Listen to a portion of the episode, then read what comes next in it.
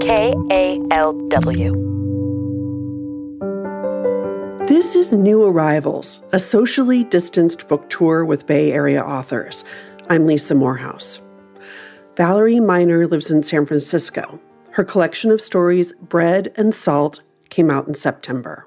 The stories are set in India, France, Tunisia, Indonesia, Turkey, Italy, and some readers say they've enjoyed them as a way of traveling during lockdown. Here in the title novella, Bread and Salt, Carolyn takes a break from her research at Tunisia's Kairouan Museum to walk the market.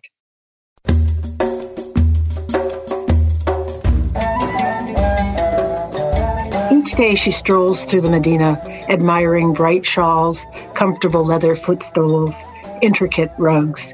Every afternoon, the merchants call out, Madame est Française? Madame is Greek? They never guess American, which pleases her. Madame is Swede?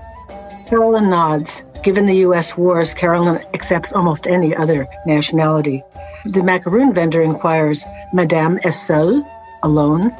She just smiles, recalling Terry's long ago retort, We're not alone, we're together. Five Spaniards pass her on a hunt for leather bags. The Italians today are drawn to the woven cushion covers. She is indeed so, in the sense that she hasn't noticed any other Westerners traveling solo.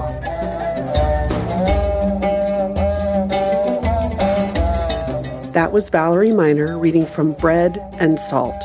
New Arrivals is produced by KALW Public Radio.